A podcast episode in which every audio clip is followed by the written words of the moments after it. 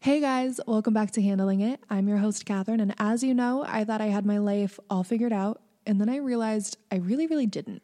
But I'm handling it, and one of the best ways I've learned how to do that is to talk with others on how they're handling their own lives. This week I'm chatting with CBS News journalists Laura Podesta and Erica DaCosta. Laura is a CBS News correspondent, BBC News contributor, and also does work for CBS News Radio and CBSN. And Erica is an overnight broadcast associate at CBS This Morning, where she's able to assist producers on stories for the morning show. Having worked at CBS myself as both an intern and as a freelance broadcast associate after I graduated college, I was able to work alongside both of these really talented women. Now, I've always loved news, and I still spend my days watching morning and evening news programs because I love staying informed. But over the past couple years, I've had a lot of people tell me they don't have time to watch or read the news. And sometimes I've heard that they don't even know where to get their news from.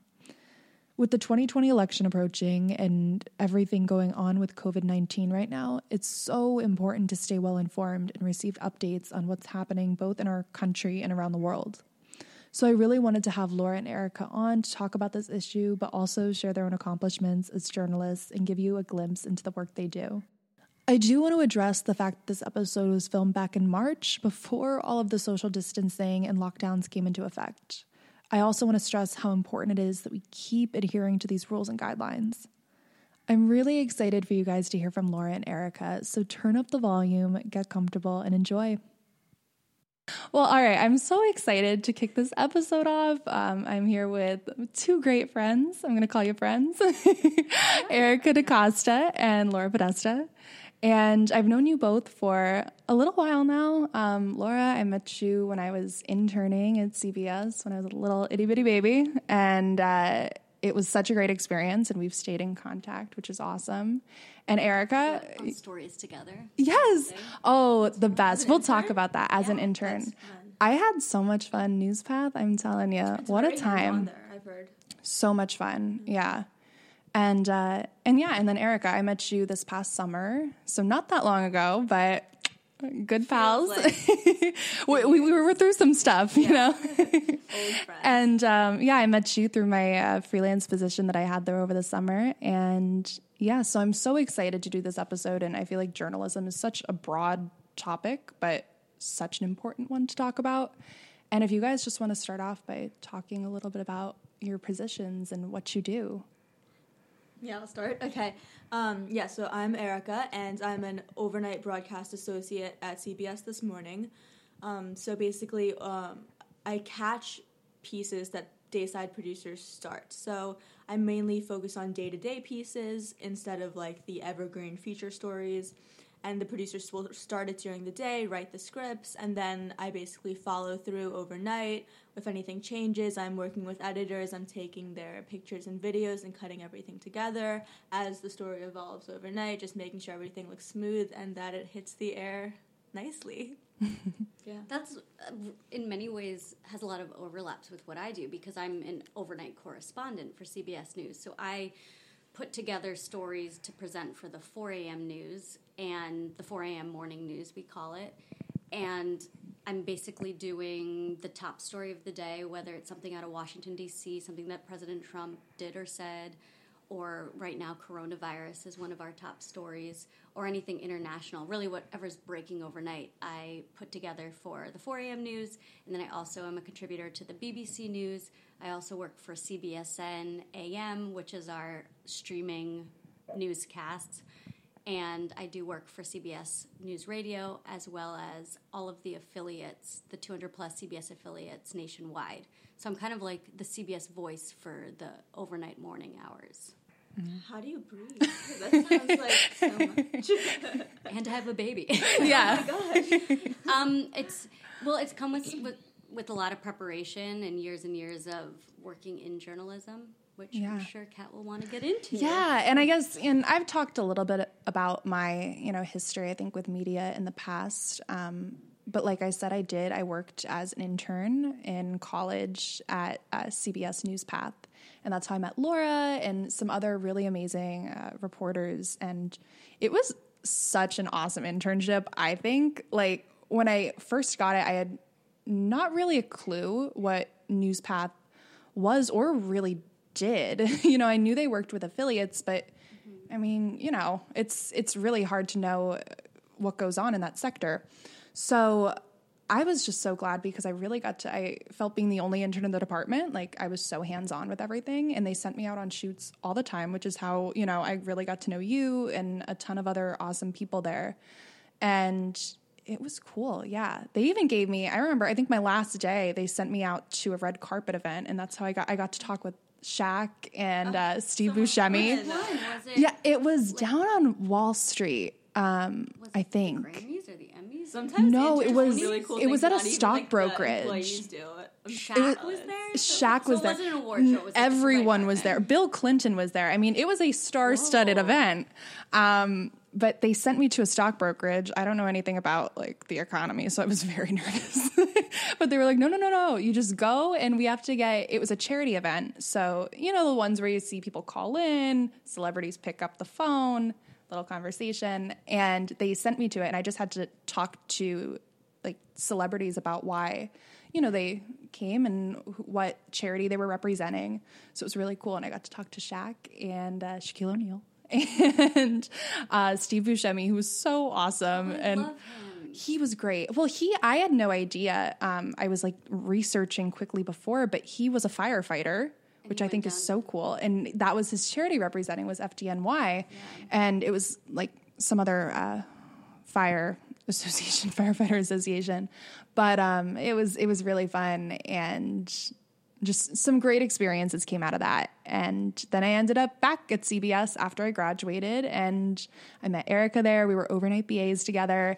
Differing schedules but um, yeah we were we had some good times. And i also had some really amazing you know experiences through that as well uh, but now I'm in a completely different world. I'm in marketing, and So it's normal. still so, so normal. And back ten to six thirty. Music to my ears. It- yeah, so nice. normalcy has kicked in. Oh yeah, it's been it's been good. But uh, yeah, so that's I guess my story with it. But I really want to you know hear from you guys. So with journalism, I'm so excited because I feel like you both are in. You know, you've done some different things, uh, whether it be your career and then your short time since graduating. You've done some really cool internships as well. So I'd love to hear from you know you guys, whoever wants to start it off first, about how you really got into media and I guess your passion with that. Was it something you grew up with? Did you know you wanted to go into it like right away? I, I know for me, I knew I wanted to write like as soon as you know I that was. was the exact reason I got into it, actually, Really? writing. Because I had studied history for so long and was writing so many papers Uh-huh. that would be synopses of whatever book I was reading or whatever mm-hmm. historical event I'd have to like condense into this paper. And I really enjoyed it. Like I was kind of a nerd. And I was like, mm-hmm. what kind of line of work would allow me to constantly be reading and, and mm-hmm.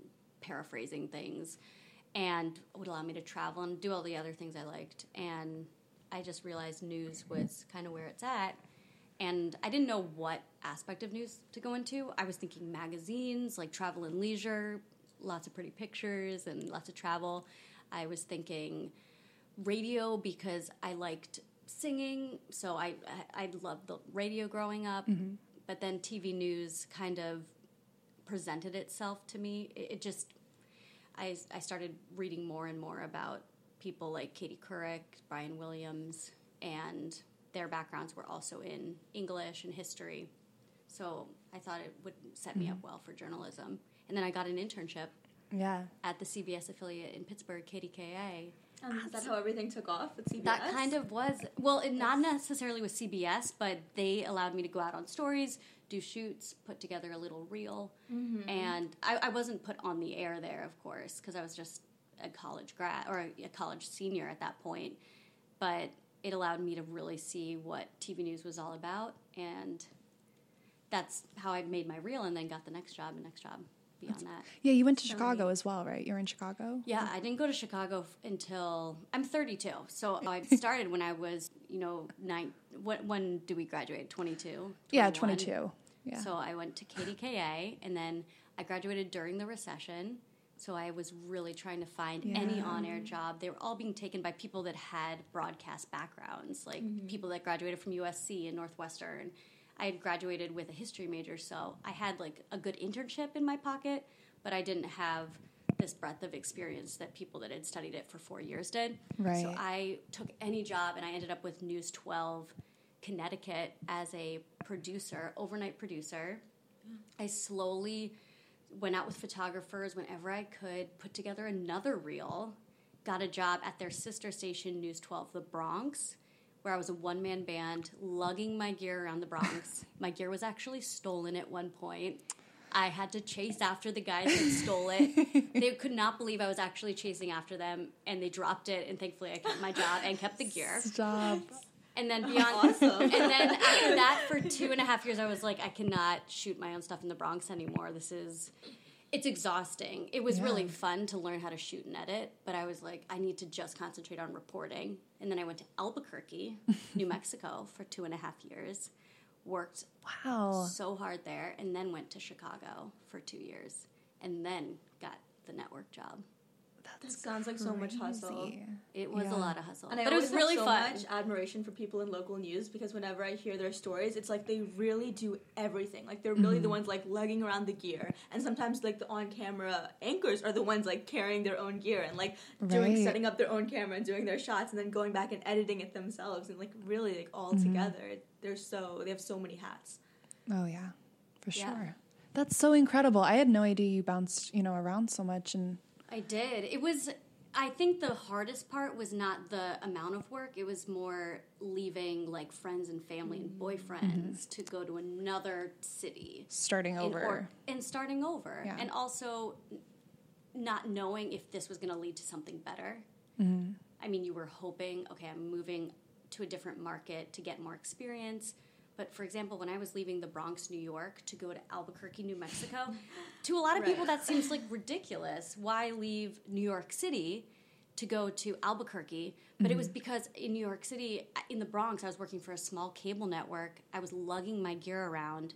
I wasn't getting better at my job. So I just had, I realized I need to get better and more experience. And that's going to mean not shooting and editing my own stuff. I need to focus on reporting. Mm-hmm. Mm-hmm. And then interesting with that because that's quite, you know, a wide variety of places.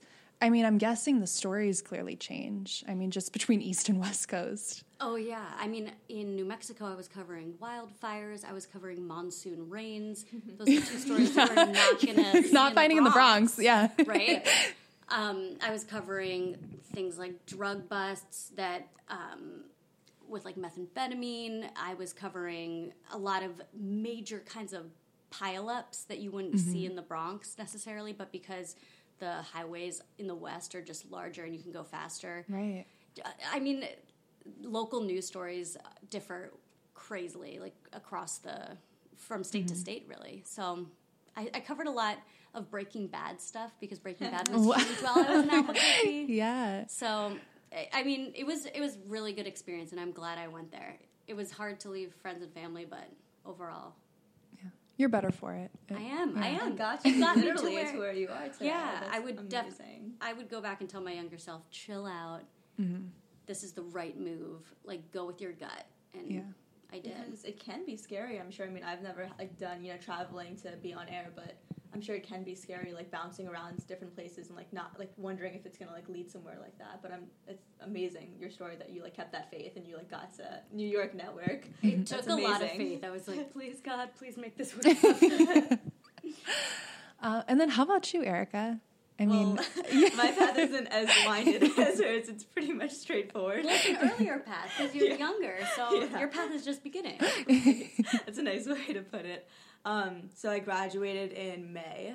Um, Mm-hmm. That's so weird. It hasn't even been a year, but it feels like it's been like decades. I feel like so much has happened. I know. I said well because I graduated in May too, and I was just I was with a friend last night from college, and I said, "Dude, how has it been almost a year? I feel like I've lived like nine different lives, and it's it's insane." Yeah. But yeah. May. I, Anyways, like, I was like a baby back then. I don't even like recognize myself. Like I've Yeah. just experienced so much. I was like, "What college? You? That's so weird." Just, I was so different then. um, but yeah, I started. Um, so sorry, what was the question? Do you want me just to no you're yeah just how you know what was your passion growing up i mean was it media did you have an interest in writing or no i'm seeing a shaking head um, I didn't know I wanted to do like TV or news or anything Mm-hmm. like that until like the middle of my college.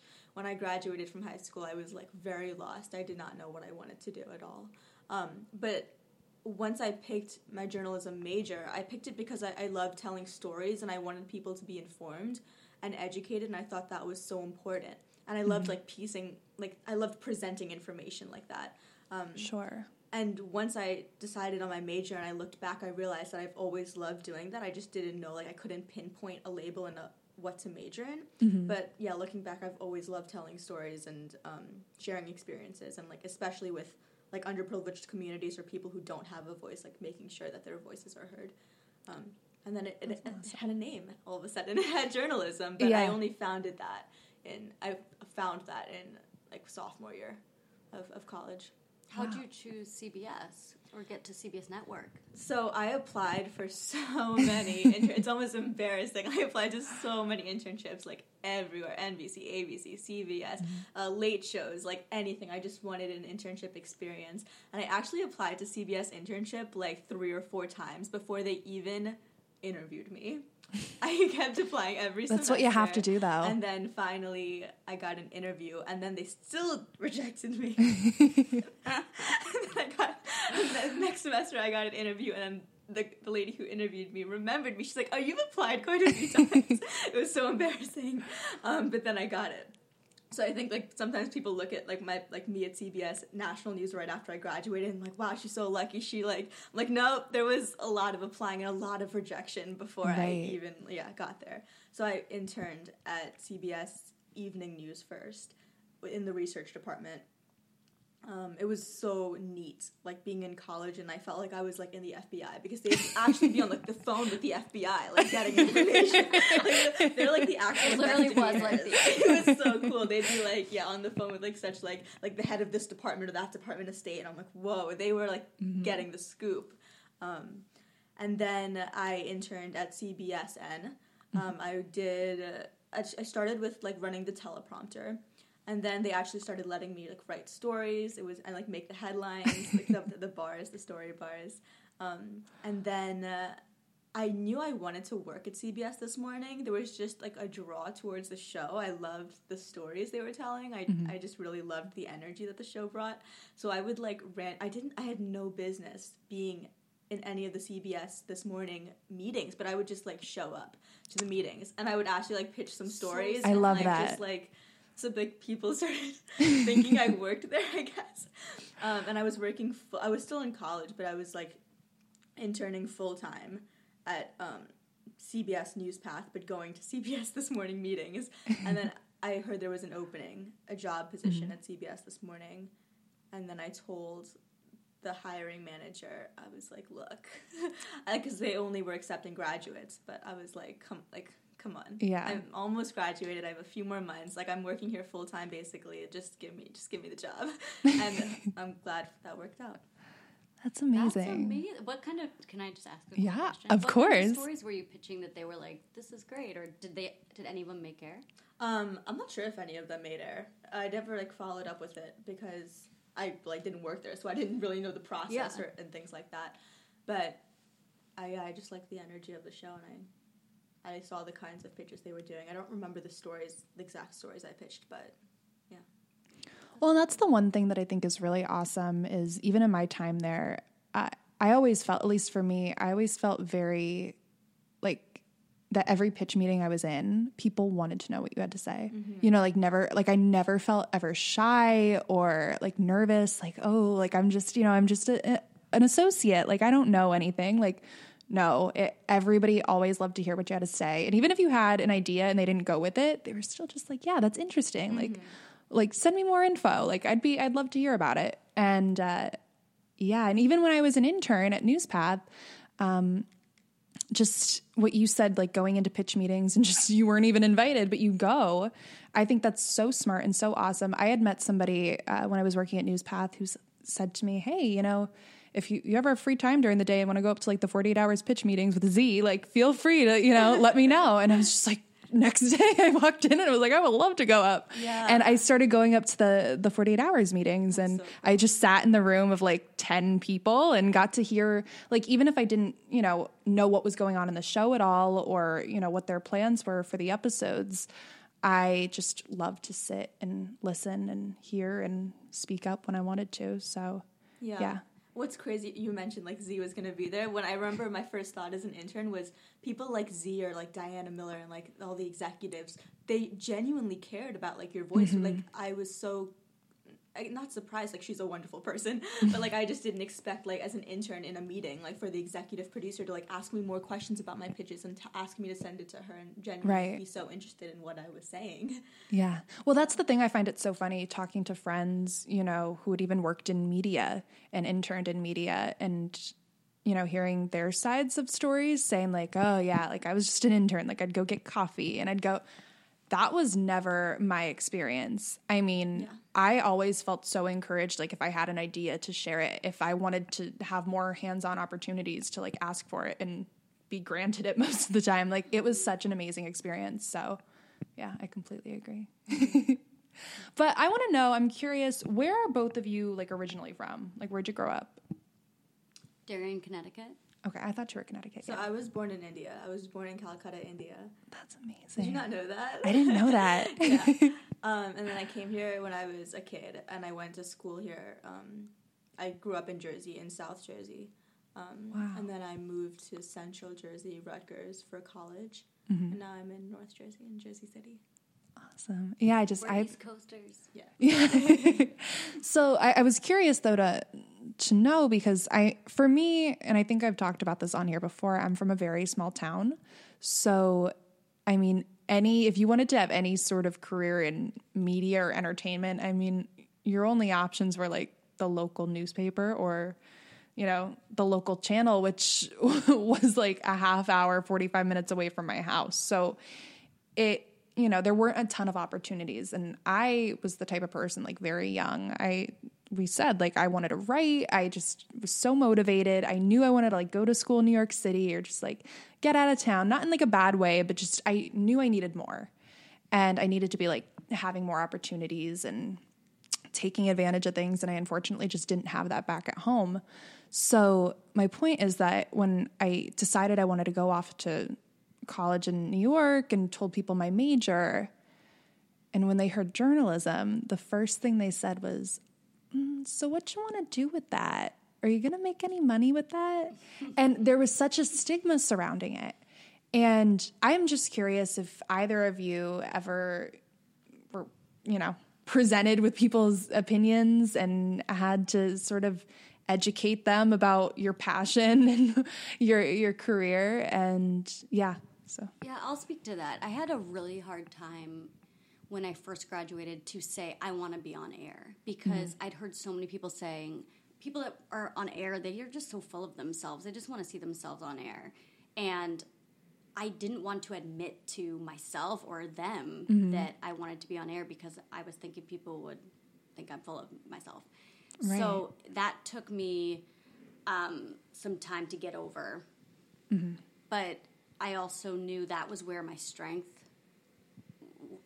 it lay in being on air because I had a background in singing and I had a background in writing and like presentations. So, uh-huh. so and I also knew in my heart of hearts, like when I was producing for someone else, and it was my voice like in the script. Mm-hmm. I was like, I want to be delivering it too. I feel mm-hmm. jealous and I feel like I was really listening to how I felt. Because when you graduate from college, of course, we're all we're looking at this big wide world. Everyone's telling you the world is your oyster, and you're trying to figure out what do I want to do. So you have to do some like deep listening, and everything was like pointing me to be on air. So I was kind of like, screw it, I'm gonna I'm gonna mm-hmm. say I want to be on air. But I do remember vividly my aunt telling my dad, and somehow it got back to me that oh she didn't like people that were on air. She she worked in the State Department, so mm-hmm. she had dealt with reporters before, and just saying like, is she sure she wants to be on air? They're just all, you know, they they're only into themselves. And that's still stuck with me. So I think it's so you have to be so careful what, when you talk to people, especially at the beginning of their careers, mm-hmm. because stigmas stick. Yeah. And you have to be careful about protecting your energy and making sure that other people's opinions aren't really getting to you, which is hard to do. Yeah, I think this is like there are stigmas with so many different professions. Like think of lawyers, they're known as cynical, or entrepreneurs are known as crazy, or I mean, Yeah. there's stigmas with everything. So, if, but if you like it and you're going to pursue it with with everything you've got, like don't even listen to those voices. Yeah, I was gonna say that there was definitely a stigma when I first started. A similar experience, like I had, it was just like so hard for me to admit to myself and to other people that I actually wanted to do this, even though I like I knew I wanted to do it by like mid college because well I'm Indian, so it, like there- it's just like a stereotype, but it's actually kind of true that like Indian in the Indian community, like when you send your kids to college, it's um, not not expected, but you know it's admired. You know when they turn out to be doctors and lawyers. And my parents were born in India. I was born in India, so I'm not even first generation. So like the struggle of coming to another country where you like you know don't know the culture at all, and like sending your kids to college, and like there's like this pressure to like be something like quote unquote you know intelligible like like um like an astronaut or like Yeah. a lawyer, doctor, or something. Um, so when I found myself being geared toward media and being geared toward like TV and news, I had to like question myself a lot. Like, is this stupid? Like, is this like um? I was putting pressure on myself to like go the doctor and lawyer route. Um, Right. and I got a lot of like, are you are you sure? Like, oh oh, like people were looking at me like, oh okay, so you want to do TV, and they would just seemed a little like puzzled, like I wasn't going. Um, When you to, like, say people, you grad mean like your family or Well, yeah, like aunts and uncles, definitely. I felt when my dad, because my dad's so supportive of me in this field, and he always has been. Um, but uh, there's a lot of like comparing in the Indian community to like what other kids are doing, or like you know whose family is doing what. So what I felt like when my dad was telling you know my family or other Indian families what I was doing, and they were like, "Oh, my kid's like you know this or that, a lawyer, doctor."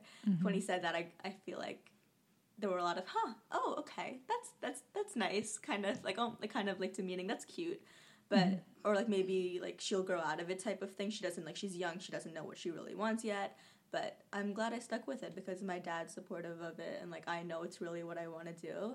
And like you said it's it's hard to like block out the other voices. But if you know like deep in you like this is your calling like this is what you're good at um, then you should go for it. Because I never really want to look back and like regret like you know if I turned out to be a doctor look back and be like you know what would have that been like if I got to produce and travel and talk to people and interview them about their stories? Like um, I, I'm glad for right now that I'm where I'm at. Oh yeah. No, it was same for me. Like my parents were very supportive. Well, first of all, my mom's a pharmacist and like she never would let me go into anything medical. She's like, You're not doing it. So I will not allow it. I will there's not so many allow it. parents that Yeah. Would follow their footsteps that's so funny she was like no She's not like, I don't this." want this for you. and I was like, all right. Um, but for me, yeah, my, my parents were very supportive and my family as well. But I think it's just some people, I don't even mean by closed mindedness. I just don't even think they understand all that journalism and that media can do and can be. Mm-hmm. So when I just remember telling people like I want to go into journalism and always having to explain what I wanted to do. Whether it's not like, oh, I want to be a doctor, I want to be a teacher, and they'd be like, oh, cool, awesome, good luck with that. like it was just there was always an explanation behind it, and it was just exhausting and Yeah. a little discouraging at times. But yeah, you just have to like persevere and prove to them, mm-hmm. you know, what all you can do and want to do, and it's yeah. Yeah, but you're so right. There were always like follow up questions. Now that I'm thinking Exactly. about it, like, is she? Are you gonna make money? Like, what exactly? What does that mean? and I'm like, you would never ask. Like, I guess Right. sometimes doctors like the position can be straightforward, but mm-hmm. Well, there's just it- so, it's so broad. Journalism is there's so much to do with it. And now we're also dealing with this whole fake news era, and a lot of people now ask me, "Would you ever work for a Fox News or a CNN?" Mm-hmm. Um, because Fox News, you know, leans right, and mm-hmm. CNN, we know, leans left, and I, I mean, there's like a new stigma attached to journalism with like your oh, yeah. political beliefs, which I never dealt with or heard about when I was starting out, like in 2010.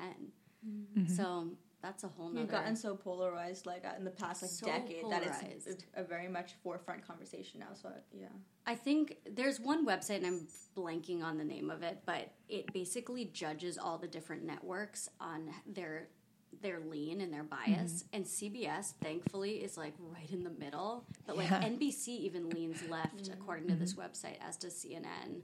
I don't know where like. MSNBC is clearly like left leaning and Yeah.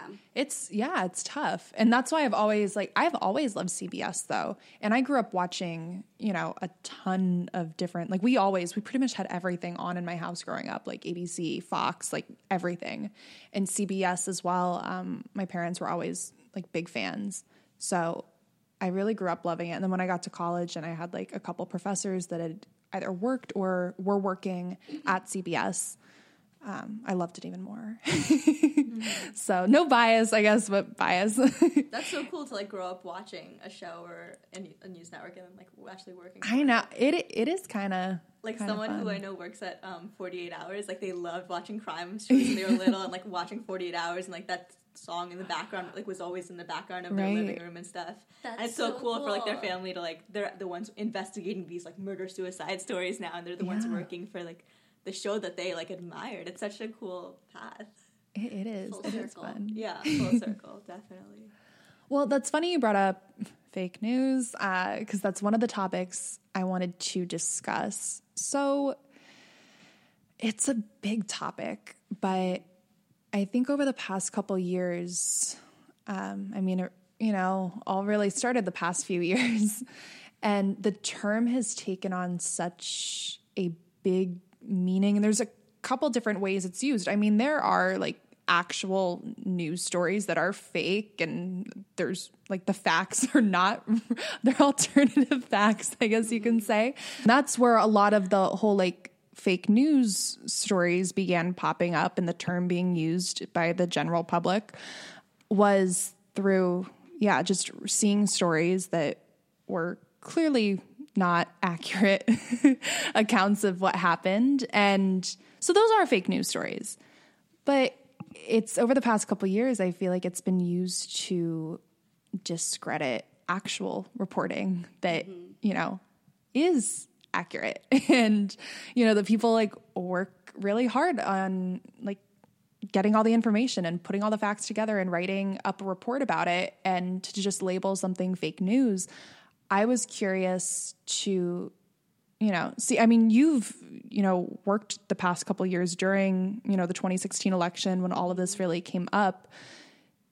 Did you ever experience that? I mean i don't even know if you you know read stuff online what people say about your reporting or about cbs reporting but did you you know ever have to deal with people calling stuff fake news? Well, I think we're talking about almost two different like spheres of Yeah. fake news because then there's actual fake news that's propagated by like the Russians and that's been reported on and proven that there are Russian quote unquote bots, who are yeah. putting ads out that are completely n- not factual Mm-hmm. about Hillary Clinton, for example, in the 2016 election. So someone's Facebook feed was filled with news that was not true, that was created by these Russian bots. right And then we have actual news agencies coming out with reports or articles and the president saying that's fake news. Mm-hmm.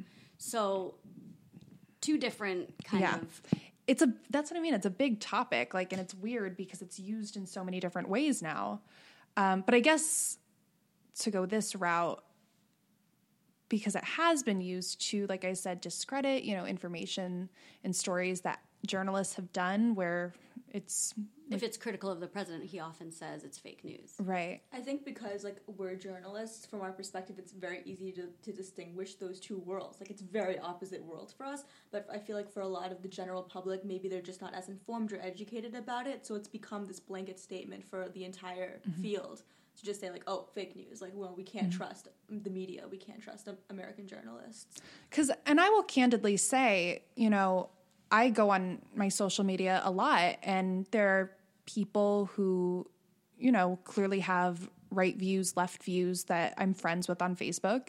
And I do a lot of times see people taking an article from MSNBC or CBS or f- like whatever have you and say, ah, fake news.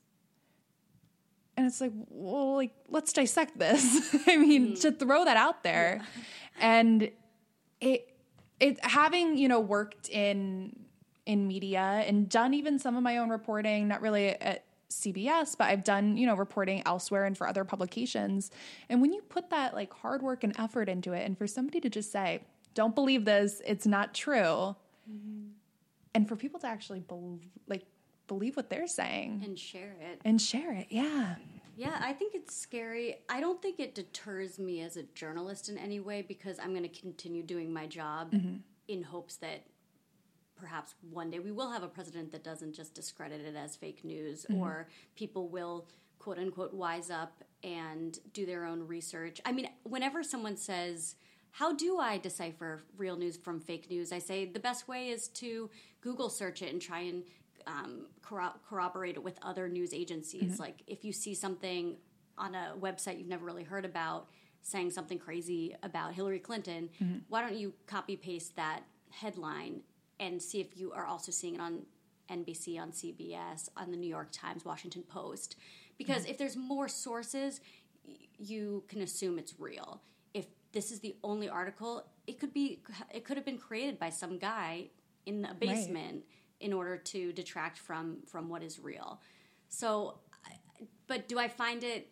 I- don't think of it as something that's harmful to our profession. I think it's frustrating, but I think the good work that journalists are doing is going to continue.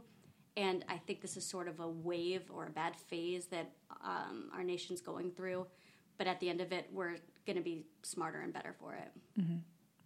I feel like we are starting to, and sorry to cut you off, but I feel like we are starting to grow, knock on wood, grow out of it a little bit. Like I don't hear it As much. as much. Yeah, I don't either.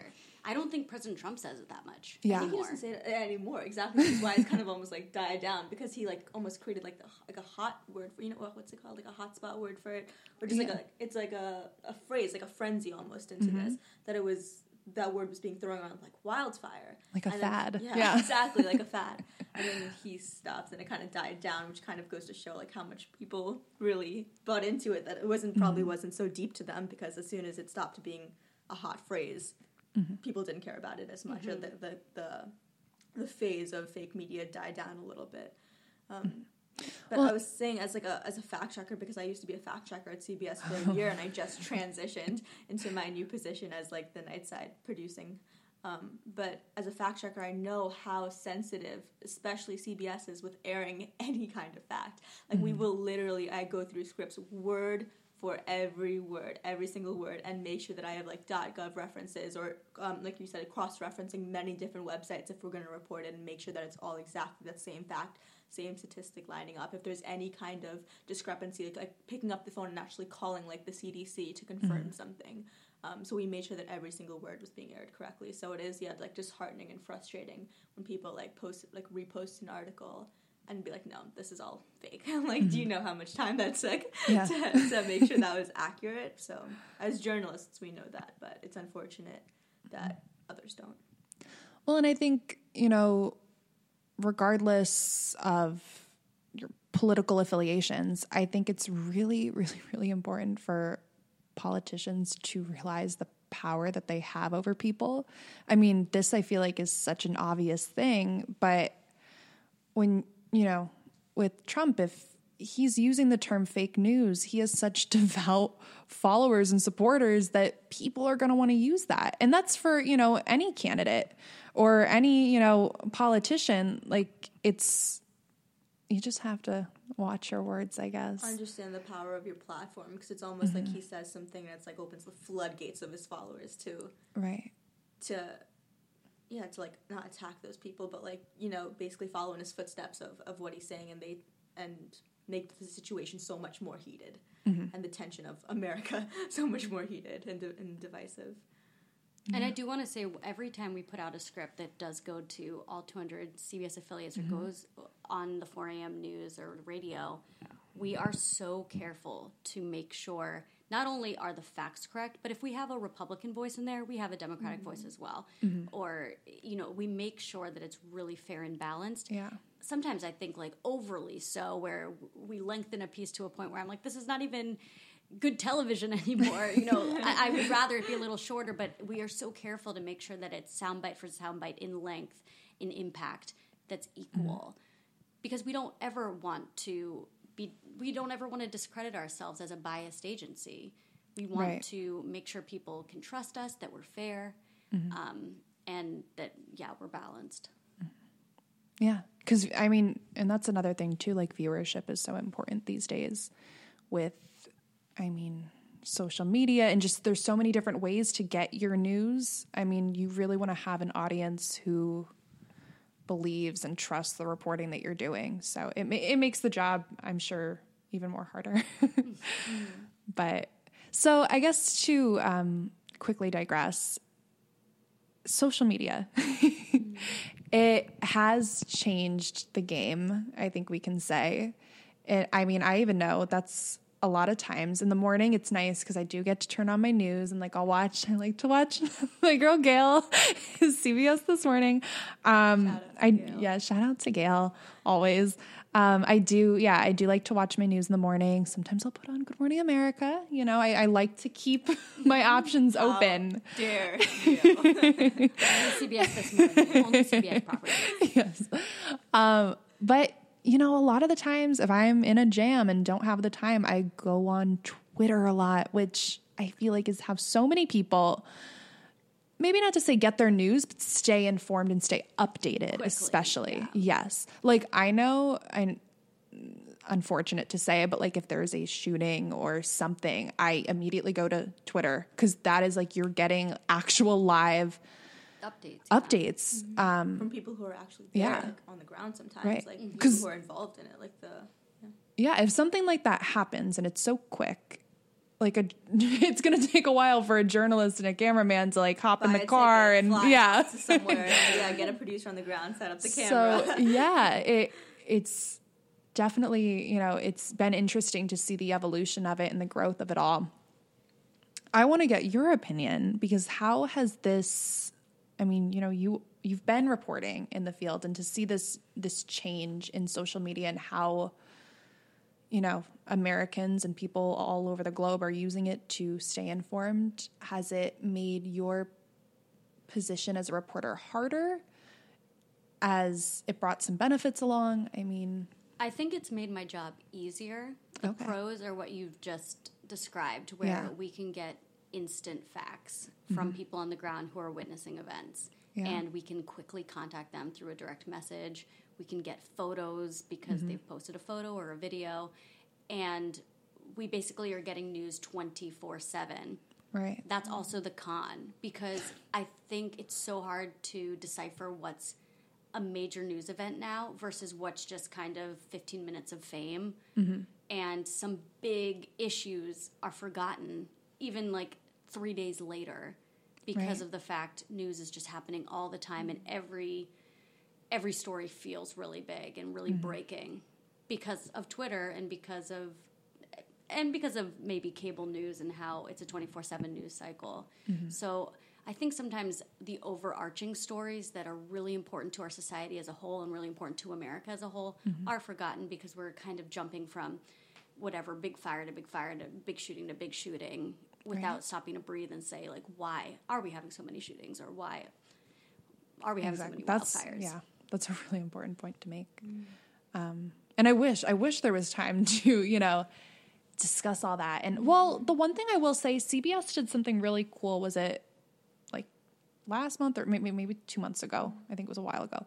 But they did a mental health day. Yeah. Which I thought was really, really awesome. They devoted um, the entire what was it? 8 a.m. hours. So yeah. have, it's not even a special report. It's really just like the entire show is going to be kind of like this. Mm-hmm. Um, and yeah, we devoted our whole show towards mental health and we like just so many angles on it, so many different mm-hmm. factors, so many different discussions. We had a lot of um, celebrities or like just iconic people in general who have who have a lot of um, information about this, a lot of experience about it mm-hmm. Um, to speak on the issues. And it was great. I thought it was so informative and so many people tuned in and so many people had supporting things supportive things to say. And mm-hmm. we got phone calls at like the ba desk from people saying like you know this really helped. Like thank you guys so much for covering something like this.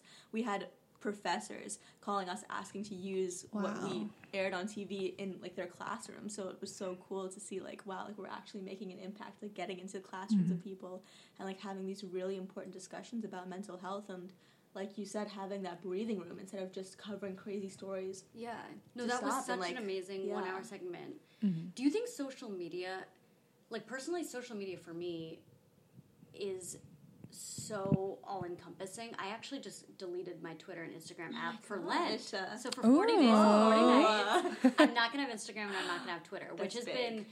I mean, I do have Twitter at work, like in a case I need to see what the president tweets or something important. But overall, it's not on my phone. I'm definitely not looking at it like on Good the weekends or after work. Here I thought I was crazy. I gave up meat and I was like, oh, the sacrifice. But social media, that's, yeah, that's real stuff. I mean, every year I try and give up something that's gonna like drastically change my life, and so far mm-hmm. this has. I have not missed it in the least. really. Wow. Yeah, I just found myself scrolling like aimlessly for way too much. you get on a deep dive. Yeah. It's bad. Yeah, yeah. so many deep dives into the stupidest stuff.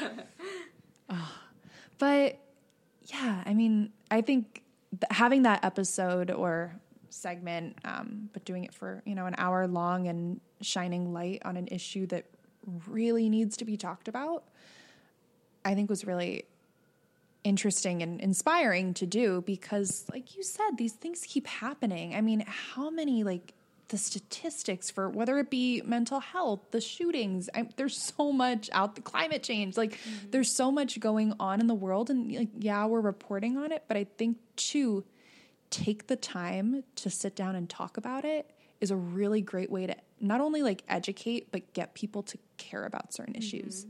Um, so I I just thought when they did that, that was awesome. and also like break it down in the sense that like I know so many people that like when there was like so many like strings of mass shootings and unfortunately there still are but like people like a lot of my friends would just not watch the news anymore because they just didn't want that negative energy. They just couldn't deal with like the news constantly like um like showing all this information Right. this negative information. So i think something like the mental health show it was great to like show how like, like it impacts people like show how the news impacts mm-hmm. people and like what they can do as viewers and how they can who they can talk to and how they can get involved in certain things and what outlets they have and just everything or- surrounding mental health and news together it wasn't just like we're telling you the story the story the story Sure.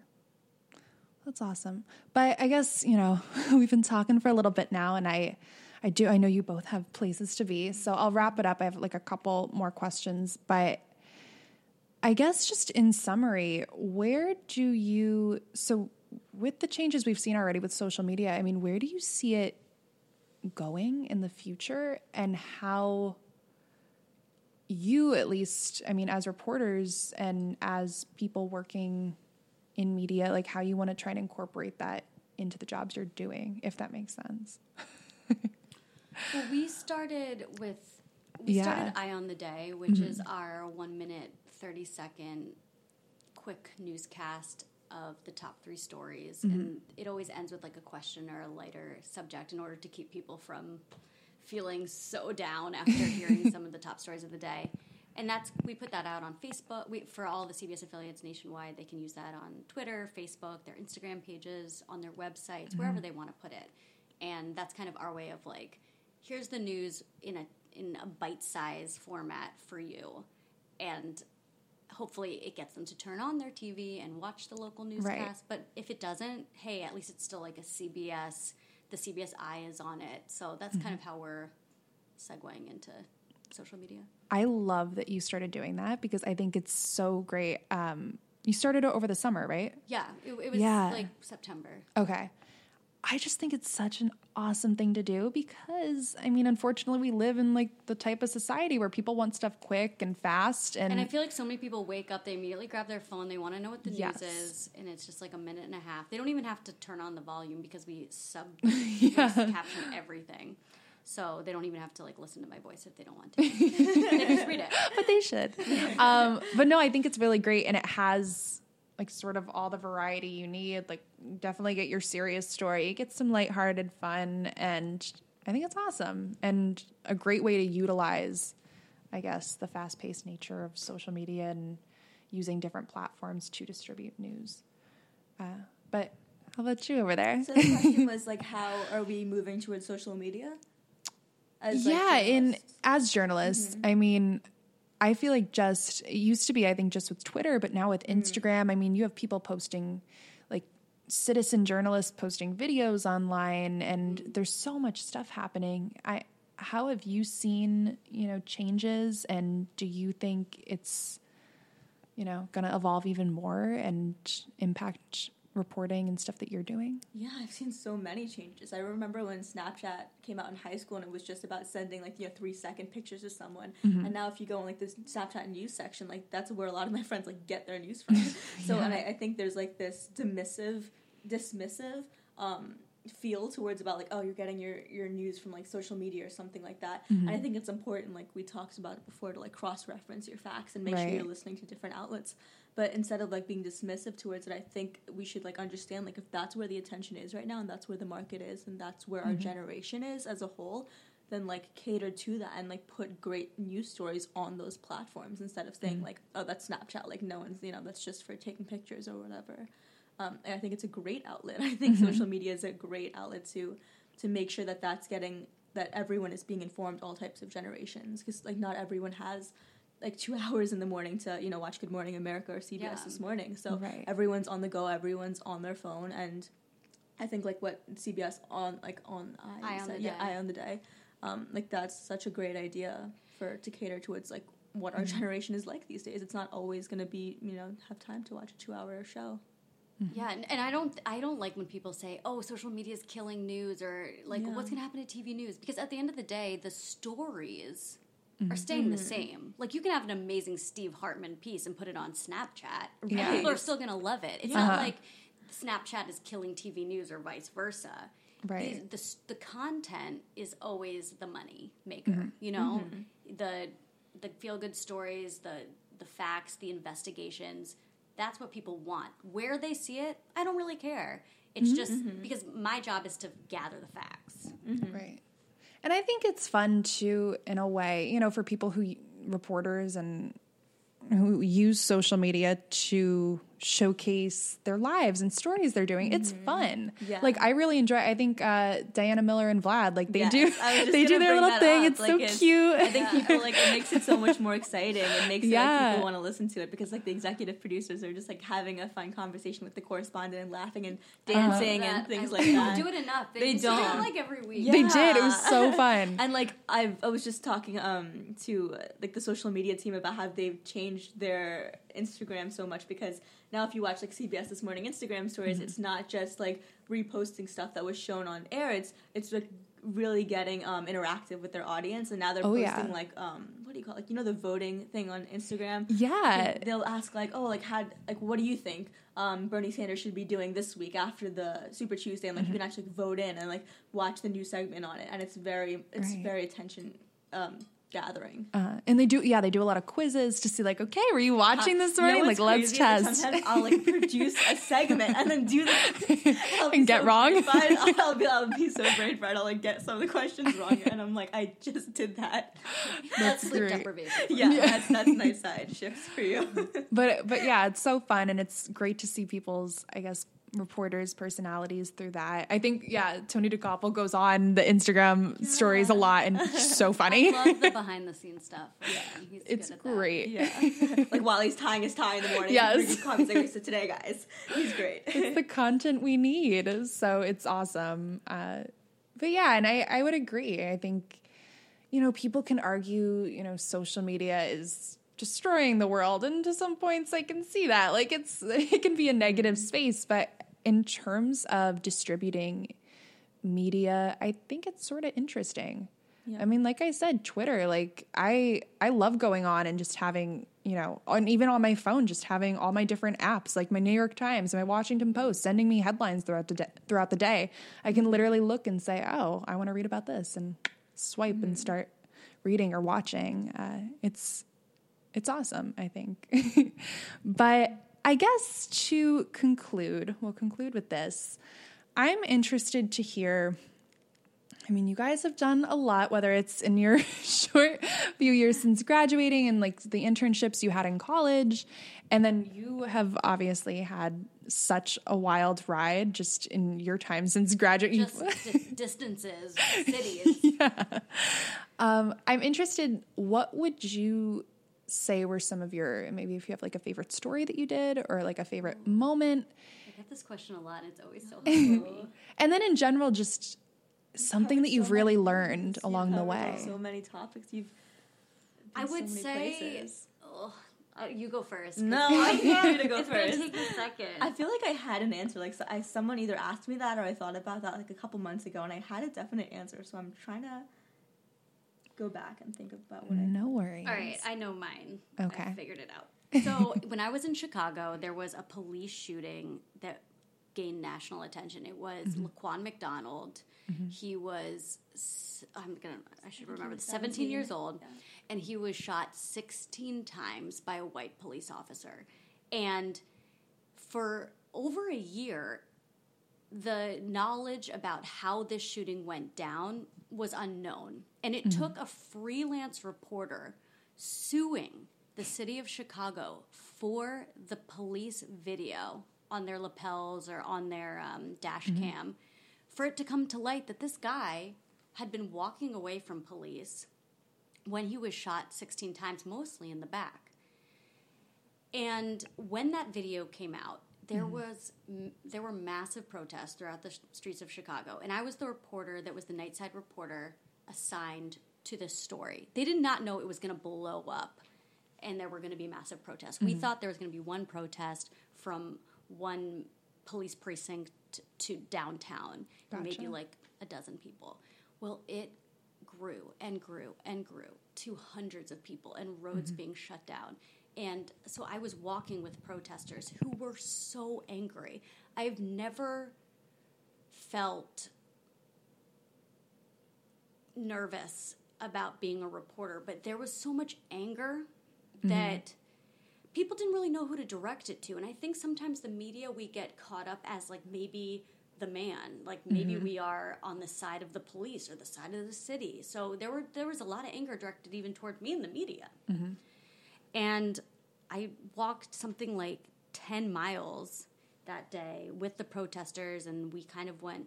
My photographer had a backpack on him that would mm-hmm. allow us to go live. It was called a TVU. And they would just keep coming to me, and I'd be reporting from the streets wherever I was, at which intersection was now shut down. Mm-hmm. And that was like one of the most incredible stories I've ever done. Not only because it was of the injustice of it all, but mm-hmm. also the fact that it was just breaking news. It'll always stick with me how I was in the middle of this news event and I people were turning on their TV to find out what was going on because they were looking down at the street covered in people mm-hmm. and they didn't know what was happening exactly and it was up to me to really describe why these people were so mad. And Right. it was just a yeah, it'll stick with me forever. That's wild. That's so amazing. That's like so like admirable and like brave that like like pe- like journalists like you like really go into their like into those situations and able to like tell the stories like from the ground and like feel that energy, feel that anger, feel like all the emotions that come with it. It's a responsibility. Yeah. because I think for a, a lot of people that were watching, if I described it, I, I mean, you want to convey it how you want it to convey it fair and balanced because Yeah. later on there was a trial. Later on, mm-hmm. this police officer was found guilty.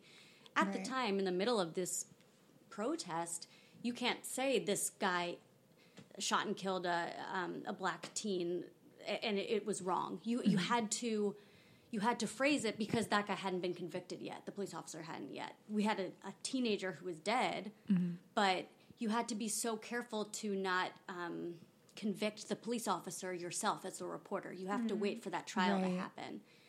But you had all these angry protesters, so you also had to tell their voice. So it's mm-hmm. like that is one of the hardest parts of this job is you have to remember there are two sides to every story and when you're going live and you don't have a script in front of you, you have to always remember like the mother of that of Laquan McDonald is probably watching this, but the mother of that police officer is probably watching this, and they want both voices mm-hmm. to be heard. Yeah. And I'm glad you said that because I feel like, you know, talking about this before with stigmas and certain preconceived notions of stuff. But with journalism, a lot of people think like if you're a reporter, you're just getting your hair and makeup done and reading something that somebody wrote for you. And 99% of the time, that's not at all the case. Like you are on the ground, going through all the motions, working with people where I'm sure a lot of the times it, like emotionally, it's tough. And yeah, I'm, I'm glad that you shared that because it's, journalism is so not that and it's it's so it can be fun i mean there are yeah. times you get to put on makeup and get to do a fun story or like an awards thing or uh-huh. red carpet but yeah a lot of the time you're in situations where you're like like i i don't want to like take over this question but i another story that really sticks in mm-hmm. my head is um, there was a car crash where an entire family except for the sister died oh wow was it the limo no um, on long island yeah. No, this okay. was this was in Chicago okay. too. And I went to go knock on the door because as mm. a local reporter you have to get sound from mm. the yeah. family or whatever, any relative. And I knocked on the door and, and the sister answered. And you I had to ask her, "Will you talk to me?" And I knew her yeah. entire family had just died. Mm. And it, like 2 hours before. I wasn't telling her that her she knew that her family had passed right. by that point, but to ask someone to like bear their all their emotions. Yeah. It's tough. Yeah. I it's not a part of the job that's fun at all. Mm-hmm. Yeah. I can I, imagine. That sounds so crazy. Yeah, to see like that kind yeah. of raw emotion like a foot away from you at the front door. Mm. Wow. Yeah, I mean there's definitely yeah, I mean, I, I don't really have much to say to that. It's there's a lot of tough days for sure. Because it really does show that side of journalism. Like it isn't all like you know, and like that stuff stays with you. Like you said, a yeah. lot of people I think it's they cast away media as like the bad guys because we jump from story to story all the time, and like we're doing breaking news as stuff comes in all the time every single day. But like we don't understand like we are people too. Like mm-hmm. we really when we go to tell these stories and it, it has emotional impact on us, they really stays with us. Mm-hmm. Um, like we connect to these people. Mm-hmm. I know mm-hmm. whenever I talk to like the booking team, because like we have a booking team at uh, CBS this morning, like they tell often like say tell stories like that, like because they're the first people to reach out to people when something happens. So like it's not fun, like when there's a shooting and you have to call like the mother of the son right. and be like, you know, do you want to sh- do you want to share your story? Is is this something? Are you ready to speak about your son? And it, it's mm-hmm. not easy at all for them. No, um, it's not easy on anyone. It's just it's just a bad situation. Mm-hmm. And I mean, for you, Erica, like, did you experience, you know, a big, whether like it be a, a sad or like a really, you know, happy moment that you were, you know, working on? You pick a happy one just to, oh to wrap this up in a happier way. you do get to do really fun stuff on CTM. Mostly I work on like day to day, the day to day stories that are usually like, the hard hitting A block yeah, stories. Yeah. It's usually like politics, coronavirus, people dying. Um, but like sometimes, like the other day, I mean, I got to catch like a fun. Okay, well, first, how about I share something serious and then I'll share the fun thing sure, about it. Yeah. Okay, so like I remember this was actually in college when I was um, an editor, the news editor at my uh, college newspaper, and I had uh-huh. to, it was it was it was a really sad story. It was about the there were a couple tragic passing away, uh, students passing away that semester, and basically there was a vigil uh, a vigil at the end of the semester that honored all those students and all the families and mm-hmm. friends were there. And it was my first story as being the news editor to cover this. And I was so emotional because I, I walked in and I was like, wow, I just felt like honestly like complete trash. I was like, here these people are and they're, they're like they're mourning their lost loved ones and I'm like out of place. No one I knew or loved or mm-hmm. was friends with died. And I'm trying to I didn't know how to go about it. I really didn't. That was my first story where I was like, shoot, what do I do? How do I mm-hmm. approach these families? And yeah, it's it's hard, but at the same time, like I didn't want it to be disrespectful to them, and like I gave everyone space, mm-hmm. but I I wanted to. If they wanted to share their stories, and I'm glad you know a lot of families did say like they wanted to talk and like you know honor their kids and be like you know what she loved this, she loved ballet, she loved Rutgers, and mm-hmm. they just wanted to talk, and that's how they were coping with it at that time and I'm glad I got to put like their stories on a platform and able to like share their lives. Mm-hmm. Um, but uh, it's it's a sticky situation sometimes, yeah. Um, but uh, like uh, to move on to like the fun stories that mm-hmm. I've done recently, I did um, like a before we go story. Um, I was helping the producer with that, and it's just like fun, cute stories sometimes that I think is interesting. Like it was about like leap day babies, and this like one couple had like two had a baby born on leap day, and then the next leap day they had another baby born. Um, it was just like fun, like talking to those people, like those families, and just like hearing fun stories too, and like how like crazy moments like this happen in the world. And um, I know recently we did a story on, uh, I'm forgetting his name, but um, he was a student who was told he couldn't graduate because he had locks on his hair. Yes, I saw that. Yeah. I, I am blanking on his name as well, but I, I saw that and Yeah, it was a really it's cool crazy. piece. He literally they changed the school c- code like over winter break, and he had locks before winter break, and then he came back and like he couldn't graduate because he had literally Did the they? hair Was growing out it, of his was it head. personally to attack him, or was it to? I mean, obviously, like it's gonna Was he feel the like only that. I'm pretty sure. Yeah, he. Was, I mean, the spotlight was on him. Like it was. He became like an, an of national attention because of this. So I, I think he might have been the only student at that school who was stopped from from graduating, which was insane. And Mm-hmm. um, I wasn't on the story, but I was sitting right next to the producer who was, and we did a telecom interview with him, and it was like just like having that energy in the newsroom where like we were we were the ones who told him that he was going to be invited to the Grammys. Mm-hmm. Um, and I think it was like Dwyane Wade who like sent us a video, sent CBS a video talking to him, talking to the guy uh-huh. and saying like, "Hey, you know, I'm, I'm working with CBS here, and we really want you to come out to the Gra- the Grammys." and it was just so cool, like, like working with these people and, and seeing the energy in the newsroom and really having that power to like to change and like im- impact someone's life like that, especially someone who is like being so unfairly treated and being able to like turn that around into something. Yeah. I'm hope. I mean, I'm still like new to the field, but I'm I'm really looking forward to like sharing more of these stories. I might go on a shoot later this month, um, and interview the the first black astronaut. Wow. I'm so excited. Oh, that sounds so much fun. Um, well, okay, well, it's well. That's why I said I might be able to do to Okay. do this. Um, because the producer, the main producer who's on the piece, she might be flying out to NASA in Texas. Okay. But there is like a satellite, either station or some kind of like work agency that's in Pennsylvania. So Mm-hmm. if it happens there, then I'm going, and I'm so excited. I don't even know if I'm So going yet, but. I've already like drafted up questions because it's um Right. her, and then it's also um another um, black young lady who's interested in the in the um, why am I blanking outer space field? why am I blanking on like words right now? Uh, um, Yeah, I, air, air and space. Like I, I don't know. I don't know the field I don't even know either. what it'd called. why am I? Yeah. Yeah. in astrophysics, I guess. Yeah. I don't know why I'm blanking on words. Um, but they're both gonna be there, so it's cool to like have that dynamic and like have her talk about like who's inspired her and who is she inspired by her and like just I don't know. It's so interesting to me. I'm so excited, and I don't even know if I'm going yet. And I've already written questions. That's Okay, so prepare. fun. Oh yeah. But things like that, yeah, just Yeah. it's really neat to be able to just tell stories and Mm-hmm. and especially like someone like a black woman in like astrophysics and like working in NASA and being the first black astronaut. There's so many barriers she had to go through. Right. So being able to like put her voice on a platform and share those struggles because like people don't realize like being like a woman of color like the setbacks that you have in life Uh-huh. um, to do something crazy like that. Like no one was telling her like yeah you could totally be like an astronaut. You know when like I'm sure like maybe like her male coworkers were given opportunities that she wasn't and it was mm-hmm. like i'm sure she had a lot of like questions like follow-up questions that we like we talked about about like when she was just like yeah you know i'm gonna be an astronaut the first one the first black female Right. astronaut it's so like well not i don't want to curse but so badass Oh, they can cut that out but- Explicits are allowed on the yeah, podcast. so it's gonna be so cool to share her story i'm, I'm so excited Oh, that's awesome.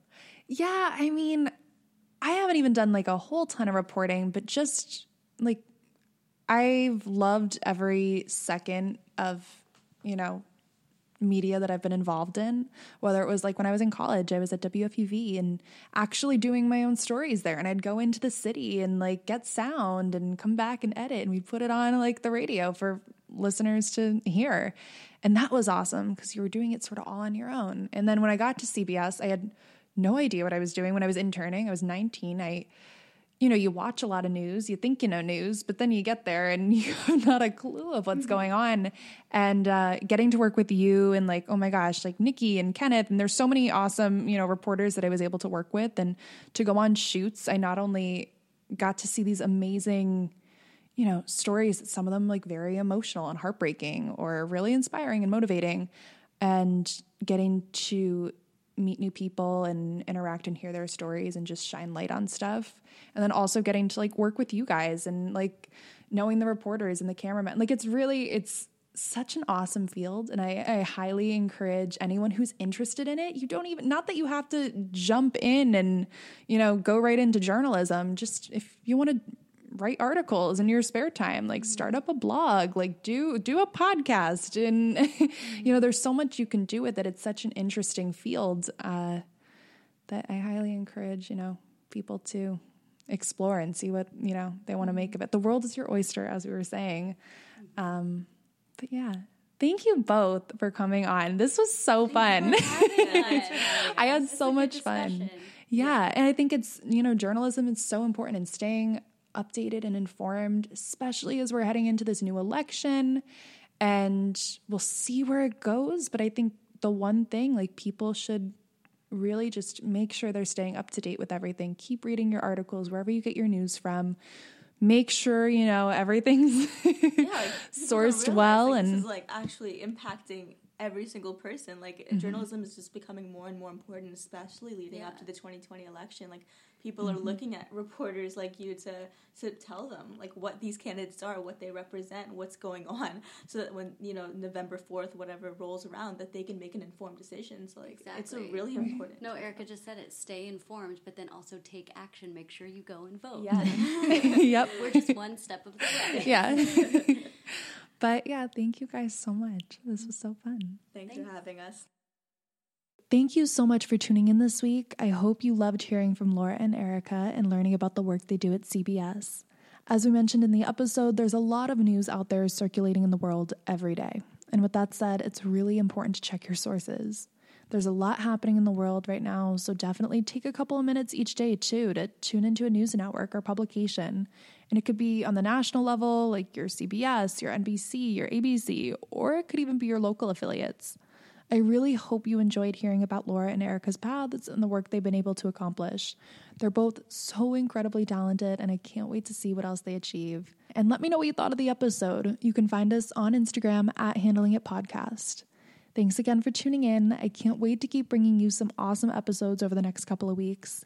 So, for the time being, keep handling it, and I will talk to you guys soon.